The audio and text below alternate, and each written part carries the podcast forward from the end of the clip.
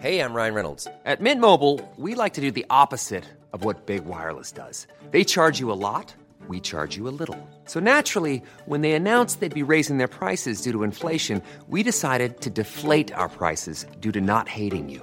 That's right. We're cutting the price of Mint Unlimited from $30 a month to just $15 a month. Give it a try at mintmobile.com slash switch. $45 upfront for three months plus taxes and fees. Promo rate for new customers for limited time. Unlimited more than 40 gigabytes per month. Slows. Full terms at mintmobile.com. Talk Sport.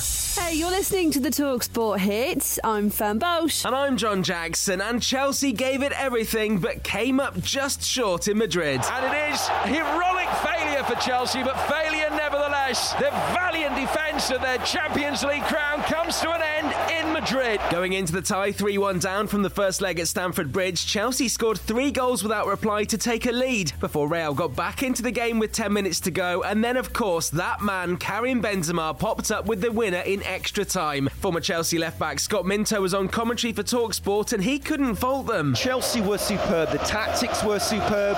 It was executed superbly by the players. They'd scored the goals. I didn't believe they'd score three. I thought they might score two, but I didn't believe they'd score three. Chelsea manager Thomas Tuchel was furious with the referee after he appeared to be joking around with the Real bench at full time. When I wanted to go and say thank you for the match, I, I see him laughing and, and, and smiling and laughing loud with, with, with the opponent's coach. I think this is the very, very wrong time to do this after a final whistle in, in 126 minutes. Once the German calmed down a bit, he was just disappointed the tie hadn't got in their favour after that remarkable comeback. In the end, we were unlucky. And we deserved to go through after this performance and after this match today, but uh, was not meant to be. And as you know, we need you need luck in games like this. Was not on our side. So it finished 3-2 on the night. That's 5-4 in aggregate, and the only semi-final Chelsea are looking forward to is the FA Cup one at the weekend. There was a shock in the other game of the night as Villarreal scored a late winner to knock Bayern Munich out. Going into the game in Germany with a one goal lead, it finished 1 0. Tonight's Champions League quarter-finals both feature a Premier League side with a first leg lead. Yeah, Manchester City are also in the Spanish capital, hoping to go one step further than Chelsea did as they take on Atletico Madrid. Now, Liverpool technically have the biggest advantage. They're 3 1 up over Benfica and they're at Anfield. We'll keep you updated on that game during our full commentary of the City game from 7 pm on Talksport. Elsewhere, there was a record crowd watching England's women and Northern Ireland's hopes of making the 2023 World Cup. The Lionesses won 5 0 at Windsor Park and only need a point to guarantee their place at the finals. Scotland lost 2 0 at home to Spain in their qualifier, but still remain in a playoff place, and Wales can still make the tournament as well. They'll need to win their last two remaining games after a 3 0 win against Kazakhstan. And who said cricket wasn't popular in the USA? Well, it's not that popular, but the States will play in the 2024 T20 World Cup. They're going to be hosting alongside the West Indies. Our live football begins at 7 pm tonight with all the build up ahead of both Liverpool and Manchester City's Champions League quarter final second legs. We've got live commentary of Atletico Madrid versus Manchester City from 8 pm, and we'll keep you updated on how Liverpool get on against Benfica at Anfield. The easiest way to listen is on the free Talksport mobile app, and we'll round up everything first thing in the morning on this podcast. So make sure you hit follow. Talk